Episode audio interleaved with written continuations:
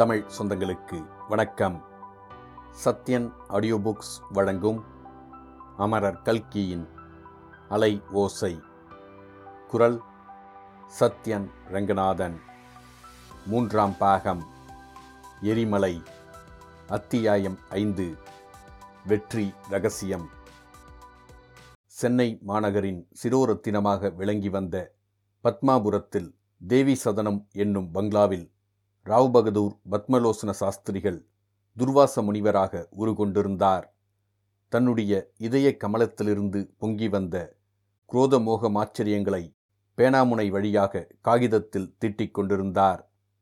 தார்மீக கேசரி என்னும் ஆங்கில பத்திரிகைக்கு அவர் எழுதி கொண்டிருந்த கட்டுரை, எழுதிய காகிதம் தீப்பட்டு எரியுமாறு அவ்வளவு உத்வேகமாக போய்கொண்டிருந்தது. சில காலமாக மேற்படி பத்திரிகையின் பத்திகளில் ராவ்பகதூர் பத்மலோசன சாஸ்திரியாருக்கும் பேராசிரியர் பருவிராஜக சர்மாவுக்கும் மாபெரும் விவாத யுத்தம் நடந்து கொண்டிருந்தது. அந்த யுத்தத்துக்கு மூல காரணம் சாஸ்திரியார் பத்மாபுரம் சர்வஜ்ஞ சங்கத்தில் நிகழ்த்திய ஒரு பிரசங்கம்தான். ஹிந்து சமுதாயத்தில் அனாதி காலமாக ஏற்பட்டுள்ள வருணாசிரமத்தின் சிறப்பை சாஸ்திரியார் மேற்படி பிரசங்கத்தில் சாங்கோபாங்கமாக விளக்கினார். வருணாசிரம தர்மத்தை மேற்கொள்ளாததினால் மேனாடுகள் எப்படி பயங்கரமான யுத்தத்தில் அகப்பட்டு கொண்டு தவிக்கின்றன என்று எடுத்து காட்டினார். நாலு வர்ணங்களை பற்றி சொல்லிவிட்டு நாலு ஆசிரமங்களை பற்றி கூறும்போது சந்நியாச ஆசிரமத்தின் மகிமையை பற்றி மிக விஸ்தாரமாக எடுத்துச் சொன்னார். காலாகாலத்தில் சந்நியாச ஆசிரமத்தை மேற்கொள்ள முடியாதவர்கள் அந்திக்காலம் நெருங்கிவிட்டதென்று தெரிந்த பிறகாவது ஆபத் சந்நியாசம் வாங்கிக் கொள்வதின் அவசியத்தை லேசாக குறிப்பிட்டார். சாஸ்திரியாரின் மேற்படி பிரசங்கத்தின் சாராம்சம் சற்று விரிவாகவே தினப்பத்திரிகைகளில் வெளியாகியிருந்தது. மேற்கண்ட கருத்துகள் சாதாரணமாக பேராசிரியர் பரிவிராஜக சர்மா ஒப்புக்கொள்ளக்கூடியவைதான். ஆயினும் சாஸ்திரியார் பிரசங்கம் செய்து அது பத்திரிகையிலும் வந்துவிட்ட காரணத்தினால் ஏதாவது ஒரு விதத்தில் அதை தாக்குவது சர்மாவின் இன்றியமையாத கடமையாயிற்று. எனவே தார்மீக கேசரிக்கு ஒரு நீண்ட கடிதம் எழுதினார். அதன் சாராம்சமாவது, இந்த காலத்தில் சிலர் சந்நியாச ஆசிரமத்தை பற்றி பிரமாதமாக புகழ்ந்து பேச ஆரம்பித்திருக்கிறார்கள். உண்மையில் பழைய வேத காலத்து ஹிந்துக்கள் சந்நியாசத்துக்கு அவ்வளவு உயர்வை கொடுக்கவில்லை. சகாதர்மினி இல்லாதவன் யாகம் செய்வதற்கு உரியவனாக கருதப்படவில்லை. அத்திரி, பிருகு, ஆங்கிரசர், அகஸ்தியர், வசிஷ்டர், வாமதேவர், பராசரர் முதலிய மகரிஷிகளுக்கு பத்தினிகள் இருந்தார்கள். கௌதம புத்தருடைய காலத்துக்கு பிறகுதான் இந்தியாவின் சந்நியாசத்துக்கு சிறப்பு ஏற்பட்டது. ஆபத் சந்நியாசம் வாங்கிக் கொள்ளும் வழக்கம் மிக்க அபத்தமானது. புதல்வர்கள் சரிவரச் சிரார்த்தம் செய்ய மாட்டார்களோ என்று பயந்தவர்கள்தான் கடைசி காலத்தில் அவசர அவசரமாக சந்நியாசம் பெறுவார்கள். சில அபூர்வமான புத்திர சிகாமணிகள் தகப்பனாருக்கு சிரார்த்தம் செய்யும் சங்கடம் இல்லாமற் போவதற்காக தகப்பனாரை கட்டாயப்படுத்தி மொட்டையடித்து காஷாயம் கட்டிவிடுவதும் உண்டு. ராவ்பகதூர் பத்மலோசன சாஸ்திரியாருக்கு இத்தகைய விபத்து எதுவும் நேராது என்று நம்புகிறேன். சாஸ்திரியார் இம்மாதிரியெல்லாம் உளறிக்கொட்டாமல் தமது திருவாயை மூடிக்கொண்டிருந்தாரானால் ஹிந்து தர்மத்திற்கு பேருதவி செய்தவராவார். இத்தகைய அவதூறு நிறைந்த கடிதத்தை படித்துவிட்டு ராவ்பகதூர் பத்மலோசன சாஸ்திரியார் அளவில்லாத கோபம் கொண்டது இயல்பே அல்லவா? அவர் எழுதிய மறுப்பு கடிதத்தில் பேராசிரியர் சர்மாவை வெளுவெளு என்று வெளுத்திருந்தார். ஹிந்து சமயத்தில் சந்நியாச ஆசிரமத்துக்கு உயர்வு கொடுக்கவில்லை என்று எந்த மூட சிகாமணி, எந்த நிரச்சரக்குச்சி சொல்லுவான்? இந்தியாவில் ஹிந்து தர்மத்தை நிலைநாட்டிய மகாபுருஷரான ஆதி சங்கராச்சாரியார் சந்நியாசி அல்லவா? நம்முடைய காலத்தில் ஹிந்து தர்மத்தின் உயர்வை உலகமெல்லாம் உணரும்படி செய்தவர் சுவாமி விவேகானந்தர் அல்லவா? இன்று திருவண்ணாமலையில் எழுந்தருளியிருக்கும் ரமண மகர்ஷியின் பெருமையை உணராத ஜடமாக யார் இருக்க முடியும்? இராமாயண காலத்தில் இந்தியாவிலே சந்நியாச ஆசிரமத்துக்கு எவ்வளவு பெருமை இருந்தது என்பதை வால்மீகி பகவான் சந்தேகத்திற்கு இடமின்றி சொல்லியிருக்கிறார். சீதாதேவி எவ்வளவு பயபக்தி மரியாதையுடன் அவனை உபசரிக்கிறாள்! சந்நியாசத்துக்கு அவ்வளவு மரியாதை அந்த காலத்தில் இருந்தபடியால் அல்லவா இராவணன் சந்நியாச கோலம் பூண்டு சீதையிடம் வந்தான். நிற்க ஆசிரமங்களை எப்படி வரிசைப்படுத்தியிருக்கிறது என்பதிலிருந்து எது உயர்ந்த ஆசிரமம் என்பதை அறியலாம். பிரம்மச்சரியம், கிரகஸ்தம், வானப்பிரஸ்தம், சந்நியாசம் என்னும் வரிசையில் கடைசியில் இருப்பதனாலேயே அது எல்லா ஆசிரமங்களுக்கும் சிகரமானது என்று விளங்கவில்லையா? சாதாரணமாக எல்லோருக்கும் இது விளங்கக்கூடிய விஷயந்தான். மெத்த படித்த மேதாவியான பேராசிரியர் சர்மாவின் அபார மூளைக்கு மட்டும் இது விளங்கவில்லை போலும். இவ்வாறு சாஸ்திரியார் எழுதிய விவாதத்தை கடைசி வார்த்தையாக இருக்கும்படி விட்டுவிட்டு பேராசிரியர் சர்மா சும்மா இருந்து விடுவாரா? மீண்டும் அவர் எழுதத்தான் செய்தார். ராவ்பகதூர் பத்மலோசன சாஸ்திரிகள் தாம் மெத்த படித்தவர் இல்லை என்று ஒப்புக்கொள்கிறார். அப்படியானால் கொஞ்சம் படித்தவர் என்று ஏற்படுகிறது. ஆனால் அந்த கொஞ்சமும் எதை படித்தாரோ தெரியவில்லை. இந்தியாவின் சரித்திரத்தை தொட்டு பார்த்ததே இல்லை என்று திட்டமாய் தெரிகிறது. புத்தருக்கு பிறகு இந்தியாவிலே சந்நியாசத்துக்கு பெருமை ஏற்பட்டது என்றுதான் சொன்னேன். சாஸ்திரியார் ஸ்ரீ சங்கராச்சாரியாரையும் சுவாமி விவேகானந்தரையும் ஸ்ரீ ரமண ரிஷிகளையும் குறிப்பிட்டிருக்கிறார். இந்த மூவரும் புத்தருக்கு முன்னால் இருந்தவர்கள் என்பது சாஸ்திரியாரின் எண்ணம் என்று தெரிகிறது. ஆனால் சாஸ்திரியார் சொல்லிவிட்டதால் சரித்திரம் வந்த வழியே திரும்பி போய்விடாது. சாஸ்திரியார் இராவண சந்நியாசியை குறிப்பிட்டது பற்றி சந்தோஷப்படுகிறேன். இராமாயண காலத்திலே சந்நியாச ஆசிரமம் போலிகளுக்கும் மோசக்காரர்களுக்கும் வேஷமாகிவிட்டது என்பதை வால்மீகி பகவான் நன்றாக ஸ்தாபனம் செய்திருக்கிறார். ஆசிரம வரிசை கிரமத்தில் சந்நியாசம் கடைசியில் வருவதால் அதுவே உயர்ந்த ஆசிரமம் என்று சாஸ்திரியார் சாதிக்கிறார். இதே மாதிரி வர்ணங்களிலும் கடைசி வர்ணமே உயர்ந்தது என்று சாஸ்திரியார் ஒப்புக்கொள்கிறாரா? அப்படி ஒப்புக்கொண்டால் நானும் சந்நியாசத்தின் உயர்வை ஒப்புக்கொண்டு சாஸ்திரியாருக்கு இப்போதே ஆபத் சந்நியாசம் வாங்கிக் கொடுக்க ஏற்பாடு செய்கிறேன். சாஸ்திரிகளின் பாடு இப்போது மிகவும் சங்கடமாகத்தான் போய்விட்டது. தம்முடைய வாதங்களில் உள்ள பல குறைவை கோபத்தினாலும் சாபத்தினாலும் இட்டு நிரப்புமாறு காரசாரமுள்ள பதில் ஒன்றை எழுத பிரயத்தனம் செய்து கொண்டிருந்தார். அந்த பிரயத்தனம் காரணமாக சாஸ்திரியார் ரௌத்ரகாரம் கொண்டிருந்தபோது அவருடைய பங்களாவின் வாசலில் பவதி பிச்சாந்தேகி என்று குரல் ஒன்று கேட்டது. மேல்மாடி தாழ்வாரத்திற்கு வந்து சாஸ்திரியார் எட்டி பார்த்தார். இளம் பிராயத்து துறவி ஒருவர் நிற்பதை கண்டார். அவருக்கு ஏற்பட்ட வியப்பை சொல்லி முடியாது. தம் வாழ்நாளிலேயே இதுவரையில் இல்லாத பரபரப்புடன் மச்சிப்படிகளை மூன்று மூன்று படியாக குதித்து தாண்டிக்கொண்டு கீழே இறங்கினார். பின்கட்டிலிருந்த தமது வாழ்க்கை துணைவியை அழைத்து, காமாட்சி, ஒரு அதிசயத்தை கேள். வாசலில் யாரோ பாலசந்நியாசி வந்து நிற்கிறார். முகத்திலே தேஜஸ் ஜொலிக்கிறது. பிச்சாந்தேகி என்ற வார்த்தை கேட்டதும் எனக்கு உடம்பெல்லாம் சிலிர்த்துவிட்டது. வாசற்கதவு சாவியை சீக்கிரம் கொண்டு வா. ஒரு மகானை எத்தனை நேரம் வாசலிலே நிறுத்தி வைக்கிறது? சாக்ஷாத் ஆதிசங்கரரே திரும்ப அவதாரம் எடுத்து வந்திருப்பது போலிருக்கிறது. நம் பிதாமகர்கள் செய்த பாக்கியம், நம் வீட்டை தேடி வந்திருக்கிறார். என்ன பேசாமல் நிற்கிறாயே என்று இறைந்தார்.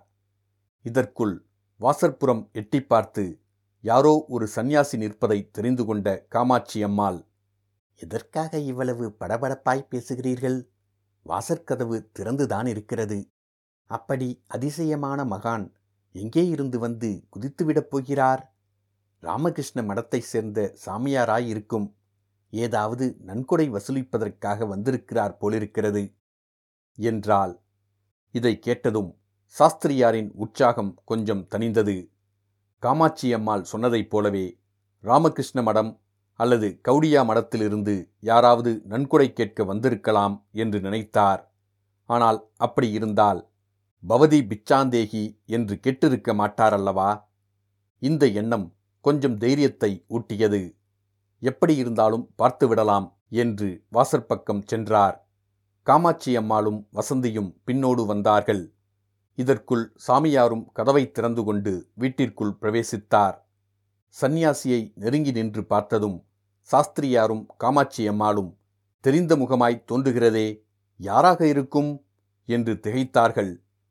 மாமி, என்னை அடையாளம் தெரிகிறதா என்று சுவாமியார் கேட்டதும் காமாட்சி அம்மாளுக்கு பளிச்சென்று உண்மை தெரிந்துவிட்டது. நம்ம சூர்யாவை போலிருக்கிறதே, இது என்ன கோலம் என்றாள் காமாட்சி அம்மாள். நம்ம சூர்யா போலிருக்கிறதா, என்ன உளறுகிறாய், நம்ம சூர்யா என்றால் யார் என்றார் சாஸ்திரியார். ராஜம்பேட்டை கிட்டாவையர் பிள்ளை சூர்யாதான், வேறு எந்த சூர்யாவை சொல்லப்போகிறேன்? நிஜமாகவா? அதனாலேதான் எனக்கு கூட பார்த்த முகமாய் தோன்றியது என்றார் சாஸ்திரியார்.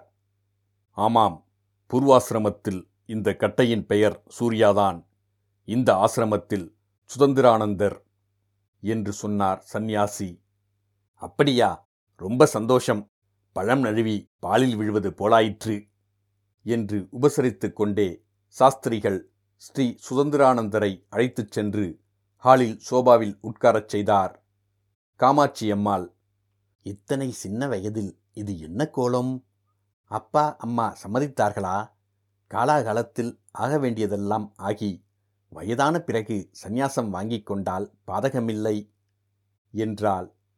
சுவாமியார் பதில் சொல்வதற்குள் சாஸ்திரியார் குறுக்கிட்டு, ரொம்ப லட்சணம், உன்னை கேட்டுக்கொண்டுதான் சந்நியாசியாக வேண்டும் போலிருக்கிறது. உலகத்தை துறந்து ஆசிரமம் வாங்கிக் கொண்ட பிறகு அப்பா யார், அம்மா யார்? பிரிவிராஜகர் ஆன பிறகு உலக பந்தமே கிடையாது, குடும்ப பந்தம் எப்படி வரும்? அவள் கிடக்கிறாள். சுவாமிகளே, தங்களைப் போல் பால வயதில் வைராக்கியமடைந்து ஆயிரம் பேர் சந்நியாசம் வாங்கிக் கொண்டு சனாதன தர்மத்தை பிரசாரம் செய்வது என்று ஆரம்பித்தால் சனாதன தர்மம் உத்தாரணமே ஆகிவிடும். அது இருக்கட்டும், தாங்கள் எங்கே, எப்போது இந்த ஆசிரமத்தை மேற்கொண்டது? எந்த மகானிடம் ஆசிரமம் வாங்கிக் கொண்ட பிறகு எங்கெங்கே போய் வந்தது? இந்த நகரத்தில் எத்தனை நாள் தங்குவதாக உத்தேசம்? எல்லாம் விவரமாகச் சொல்ல வேண்டும். காமாட்சி, நீ சமையலறைக்கு போய் கொஞ்சம் கவனி. சாஸ்திரோத்தமாக சுவாமிகளுக்கு பிக்ஷை பண்ணி வைக்க வேண்டும், ஒரு குறையும் ஏற்படக்கூடாது, தெரிகிறதா என்றார். நன்றாய் தெரிகிறது, எல்லாம் ஒரு குறைவும் இல்லாமல் நடந்துவிடும், நீங்கள் கவலைப்பட வேண்டாம் என்று சொல்லிவிட்டு காமாட்சி அம்மாள் பின்கட்டுக்குச் சென்றாள். அவளுடன் வசந்தியும் போனதை பார்த்த பாலசந்நியாசி, வசந்தி, என்னை ஞாபகம் இல்லையா, பேசமாட்டேன் என்கிறாயே என்றார். வசந்தி அப்படியும் சாமியாருடன் பேசாமல் பாட்டியை குனியச் சொல்லி அவள் காதோடு, ஏன் பாட்டி, சூர்யா மாமா எதற்காக தலையை மொட்டையடித்து கொண்டிருக்கிறார், திருப்பதிக்கு போய்விட்டு வந்தாரா என்று கேட்டதும் எல்லோரும் சிரித்துவிட்டார்கள். வசந்தியையும் அழைத்து கொண்டு காமாட்சி அம்மாள் பின்கட்டுக்குச் சென்ற பிறகு சாஸ்திரியார், ஆமாம், தாங்கள் எப்படி இந்த ஆசிரமத்தை மேற்கொண்டது? ஏதோ காங்கிரஸில் சேர்ந்து குவிட் இந்தியா இயக்கத்துக்கு பாடுபட்டு கொண்டிருப்பதாகச் சொன்னார்களே என்றார். ஆம், அதுவும் உண்மைதான். குவிட் இந்தியா இயக்கத்துக்காகத்தான் ஊர் சுற்றி கொண்டிருந்தேன். ஹரித்துவார் போயிருந்த சமயத்தில் அங்கே ஒரு சாமியாரை தரிசித்தேன். தரிசித்த வேளை விட்டக்குறை வந்து தொட்டுக்கொண்டது. அவரிடம் சிஷ்யனாகி ஒரு வருஷம் இருந்து தொண்டு செய்தேன். பிறகு ஆசிரமம் பெற்றுக்கொண்டு க்ஷேத்திர யாத்திரை செய்து வருகிறேன். இப்போது ராமேஸ்வரத்துக்கு போய் திரும்பி வருகிறேன் என்றார் பாலசந்நியாசி. தங்களுடைய பூர்வீகர்களிலே யாராவது மகான்கள் இருந்து யாக யஜங்கள் செய்திருக்க வேண்டும். அதனாலேதான் இந்த பிராயத்தில் இப்படிப்பட்ட பாக்கியம் தங்களுக்கு கிடைத்தது. ஈரேழு பதினாலு தலைமுறையும் தங்களால் கடை தேரப் போகிறது. இந்த நகரிலே எத்தனை நாள் தங்குவதாக உத்தேசம்? இன்றைக்கும் நாளைக்கும் இருந்துவிட்டு நாளை மறுநாள் புறப்படலாம் என்று நினைக்கிறேன். அதெல்லாம் கூடவே கூடாது. இங்கே ஒரு மாதமாவது தங்கியிருக்க வேண்டும். இருக்கிற வரையில் நம்முடைய கிரகத்திலேயே பிக்ஷை பூஜை எல்லாம் வைத்துக்கொள்ளலாம். சர்வங்க சங்கத்தின் ஆதரவில் உபன்யாசங்களுக்கு ஏற்பாடு செய்கிறேன். சனாதன தர்மத்தை பற்றியும் முக்கியமாக வர்ணாசிரம தர்மத்தை பற்றியும் உபன்யாசம் செய்ய வேண்டும். ஹிந்து சமூகத்தில் சந்நியாசத்துக்கு எவ்வளவு பெருமை என்பதை எல்லாரும் மறந்துவிட்டார்கள். பருவிராஜக சர்மாவைப் போன்ற படித்த முட்டாள்கள் கூட இந்த விஷயத்தில் தப்பபிப்பிராயம் வைத்து கொண்டிருக்கிறார்கள். தங்களுடைய உபன்யாசங்கள் அவர்களையெல்லாம் வாயடைத்து போகும்படி செய்ய வேண்டும். இந்த சமயத்தில் வாசற்பக்கமிருந்து ஒரு இளம் பெண்மணி உள்ளே வந்தாள். அவள் தூய வெள்ளை கதருடை தரித்திருந்தாள். தலையில் மாத்திரம் மிக்க நவநாகரிக முறையில் பாப் செய்யப்பட்டு பரட்டையாக தொங்கியது. ஆனால் நடை உடை பாவனையெல்லாம் அடக்கமாக இருந்தன. நமஸ்காரம் மாமா, சௌக்கியமா? மாமி உள்ளே சமையலறையில் இருக்கிறாரா என்று கேட்டுக்கொண்டே அவள் பின்கட்டுக்குச் சென்றாள். இந்த அம்மாள் யார் என்று சுவாமியார் கேட்கவும், உனக்கு தெரியாது, இவள்தான் என்னுடைய மூத்த நாட்டுப்பெண். இவளுடைய வாழ்க்கையில் திடீரென்று இந்த மாறுதல் ஏற்பட்டுவிட்டது. இவளுடைய சிநேகிதிகள் சிலர் ஆயிரத்தி தொள்ளாயிரத்தி நாற்பத்தி ரெண்டு ஆகஸ்ட் இயக்கத்தில் சிறைக்கு போயிருக்கிறார்களாம். இவளுடைய இன்னொரு சிநேகிதி பர்மாவில் நேதாஜி சுபாஷ் பாபுவின் ஐஎன்ஏவில் சேர்ந்திருக்கிறாளாம். இதெல்லாம் சேர்ந்து இவளையும் இப்படி கதர் காங்கிரஸ் பைத்தியமாக அடித்துவிட்டது. ஆனால் மொத்தத்தில் நல்ல மாறுதல்தான். இவள் இந்த வீட்டுக்கு வந்து இருப்பதாக கூட சொல்கிறாள். ஆனால் நான் தான் கொஞ்சம் நாள் போகட்டுமே என்று சொல்லிக் கொண்டிருக்கிறேன். இவள் இங்கிருக்கும்போது போலீஸ்காரர்கள் வந்து இவளை பிடித்து கொண்டு போனால் என்னுடைய பென்ஷனுக்கு அல்லவா ஆபத்து வந்து தொலையும் என்றார் சாஸ்திரியார். ஆனால் தங்கள் பென்ஷனுக்கு இப்போது ஆபத்து வந்தாலும் சுயராஜ்யம் வந்தவுடன் பென்ஷனும் திரும்பி வந்துவிடும் அல்லவா என்றார் சந்நியாசி. வரலாம் வரலாம், ஆனால் இந்த மாதிரி இளம்பெண்கள் வேலை செய்துதானா இந்தியாவுக்கு சுயராஜ்யம் வரப்போகிறது? மகாத்மா காந்தி, வல்லபாய் பட்டேல், ஜவஹர்லால் நேரு முதலியவர்கள் சிறை புகுந்ததற்கே சுயராஜ்யம் வரவில்லையே. அப்படியானால் இந்தியாவுக்கு சுயராஜ்யம் வரவே வராது என்று நினைக்கிறீர்கள் என்றார் சந்நியாசி. யார் சொன்னது? இந்தியாவுக்கு சுயராஜ்யம் கட்டாயம் வரத்தான் போகிறது. ஆனால் இவர்களாலெல்லாம் வரப்போவதில்லை. கடவுளுடைய சித்தத்தினால் வேறு வழியில் வரப்போகிறது. கலிபுருஷர் ஜெர்மனியில் அவதாரம் எடுத்திருக்கிறார். ஹிட்லரைத்தான் சொல்கிறேன். ஹிட்லர் ரஷ்யாவின் மேல் படையெடுத்தது முட்டாள்தனம் என்று சில பிரகஸ்பதிகள் இங்கே சொல்கிறார்கள். ஹிட்லரை விட இவர்கள் மேதாவிகள் என்கிற எண்ணம். ஹிட்லர் ரஷ்யாவின் மீது படையெடுத்ததே இந்தியாவை நோக்கமாக வைத்து கொண்டுதான். ஸ்டாலின் கிராடை பிடித்தவுடன் ஒரே தாவில் இந்தியாவிலே ஆகாச விமானத்தில் வந்து இறங்கப் போகிறார். ஐம்பதினாயிரம் ஆகாச கப்பல்களில் துருப்புகளும் வந்து இறங்கப் போகின்றன. ஹிட்லர் தான் ஸ்பஷ்டமாக சொல்லிவிட்டாரே, உலகத்திலேயே ஆரிய ஜாதிதான் உயர்ந்த சாதி என்று.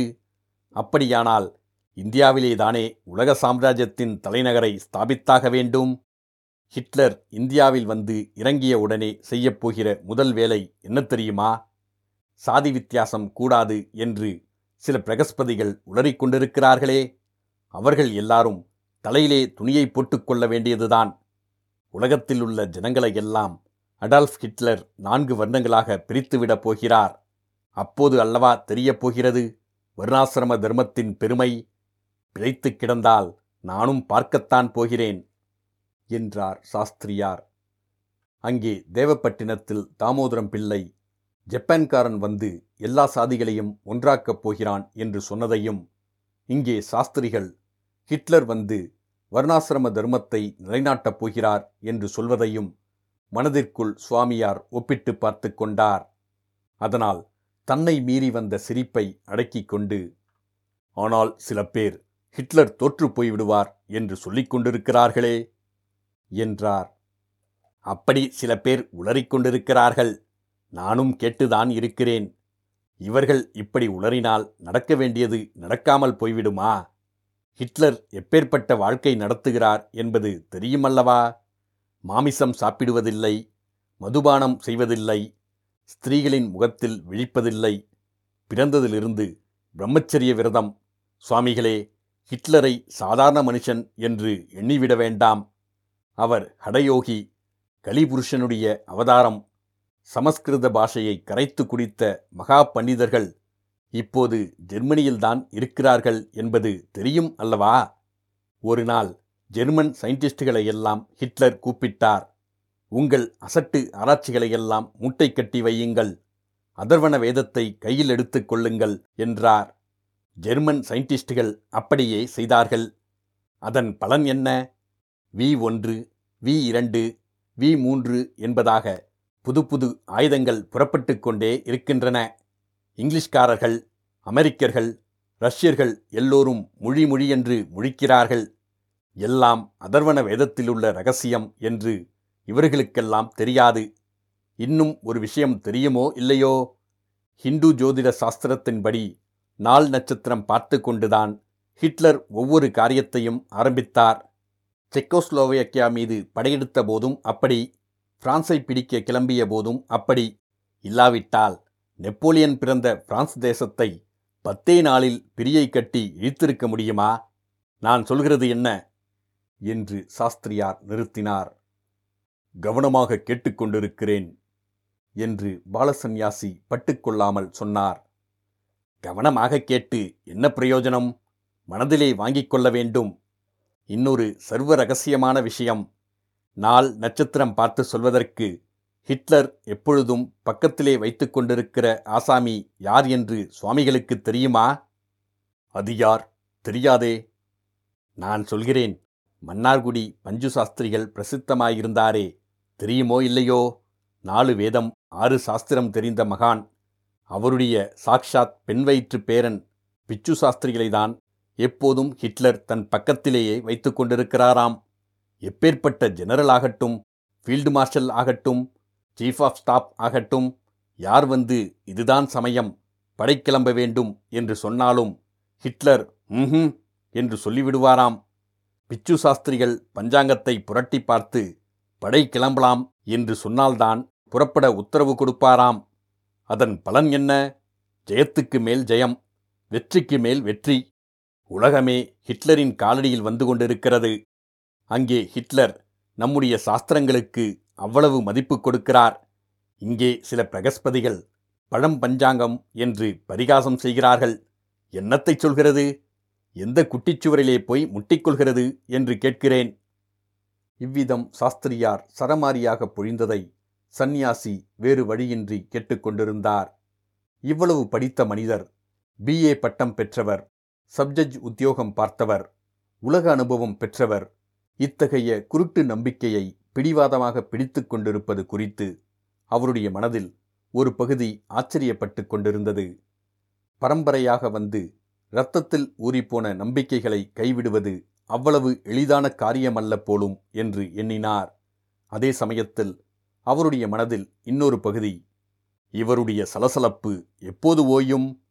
காமாட்சி அம்மாளிடம் தனியாக சீதாவை பற்றி பேச எப்போது சந்தர்ப்பம் கிடைக்கும் என்று எண்ணமிட்டு கொண்டிருந்தது. கடைசியில் சாஸ்திரிகள் பேச்சை நிறுத்துவதற்கு சாமியார் ஒரு வழி கண்டுபிடித்தார். நீங்கள் சொல்லுவதெல்லாம் சரியாயிருக்கலாம், ஆனால் இப்படி இறைந்து பேசுகிறீர்களே. இப்போதுதான் எங்கே பார்த்தாலும் சிஐடிக்காரர்கள் வட்டமிட்டு கொண்டிருக்கிறார்களே. யார் காதிலாவது விழுந்து ரிப்போர்ட் செய்தால் வீண் வம்பு அல்லவா என்றார். சாஸ்திரியாரின் சரமாரியான பிரசங்கம் அந்த கணமே பளிச்சென்று ஓய்ந்தது. இத்துடன் அத்தியாயம் ஐந்து முடிவடைந்தது. மீண்டும் அத்தியாயம் ஆறில் சந்திப்போம்.